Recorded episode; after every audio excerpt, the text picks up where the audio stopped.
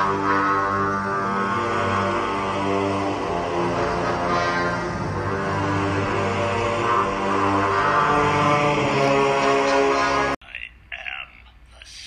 dark side of the Force is a pathway to many abilities some consider to be unnatural.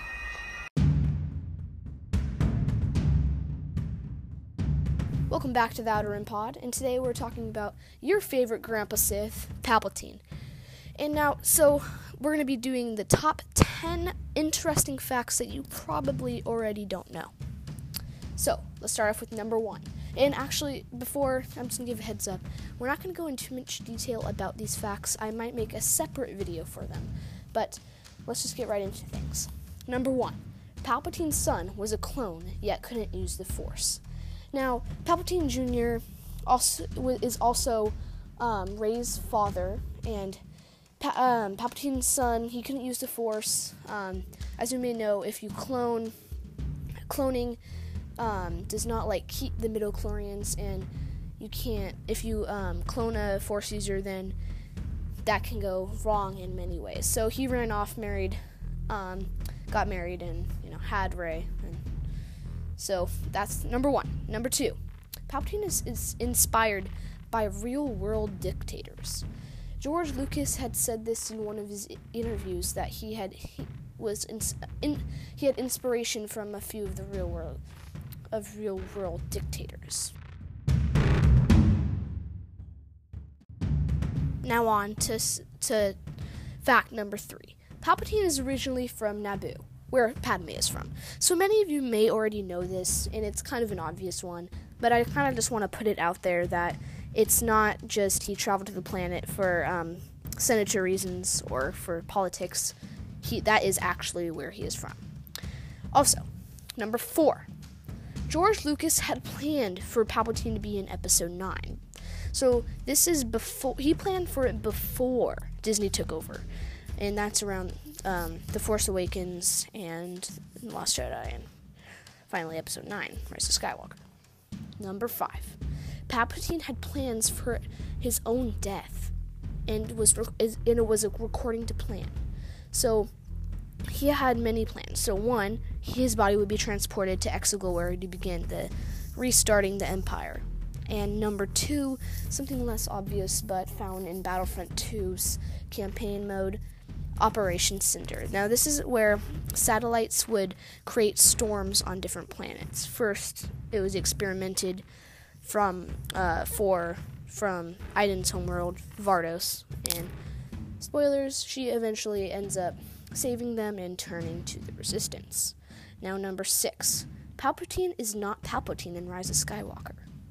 Now, this kind of sounds confusing, but it's ki- he moved his soul into an imperfect clone, so that's kind of why he looks really weird and like much more Sith acolyte like. But um, he is different. His it's not the same body, um, and it is the same soul. But I just want to put that out there. Number seven. After Return of the Jedi, he lived he lived with Sith acolytes on Exegol as they helped his transformation from Grandpa Palps to Zombie Palps. Number eight. Palpatine's master is Darth Plagueis. So if you don't know Darth Plagueis, he was able to manipulate midichlorians and create life and save those he loved from death. And that's also where Palpatine learned uh, from uh, Plagueis about midichlorians and how to manipulate them. And also, he went on to, um, Palpatine went on to eliminate his master in his sleep, which is dark, but I mean, he wanted unlimited power. Number nine, Palpatine might have created Anakin. Okay, so um, many of you might have known that there's a that Darth Plagueis was able to uh, manipulate the midichlorians, and like I just said in the previous fact, um, Palpatine uh, learned from it. So Palpatine might have created Anakin and manipulated the midichlorians to create life, as Palpatine has said to Anakin um, in Episode Three.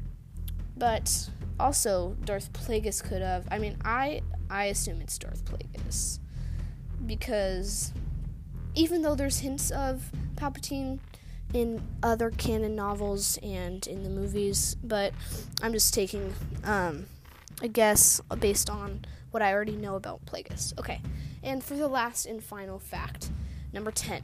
His lightsaber is in plain sight. Now, in episode 3, when Mace Windu and the Jedi Council arrive to arrest him and um, such, his lightsaber is literally waiting for him to grab. He was expecting. So, there is a theory that I have is that he can actually, um, just like Master Yoda, except I assume he's better at it.